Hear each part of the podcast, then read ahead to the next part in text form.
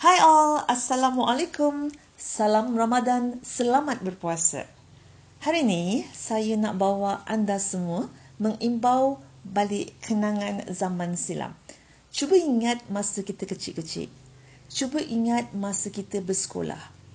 Selalu kita dipesan jangan buat silap, jangan buat salah.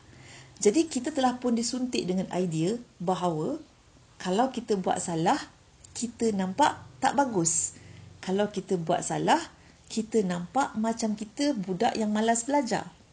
Kalau kita buat salah, kita tak pandai. Macam-macam lagi stigma-stigma ataupun label-label yang akan dilemparkan kepada seseorang kalau buat salah.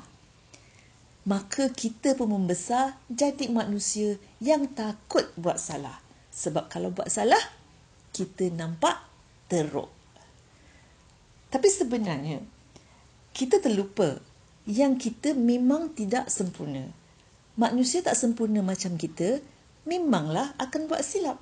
Jadi tak mengapa buat silap. Jadi hari ini saya nak ajak semua orang kat luar sana untuk buang mentaliti yang buat silap itu adalah sesuatu yang menakutkan ataupun buat silap itu adalah sesuatu yang memberikan tekanan.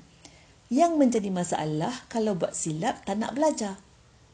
Yang bagusnya kalau kita belajar daripada kesilapan. Jadi, hmm. jangan takut buat silap. Yang penting, belajar daripada kesilapan.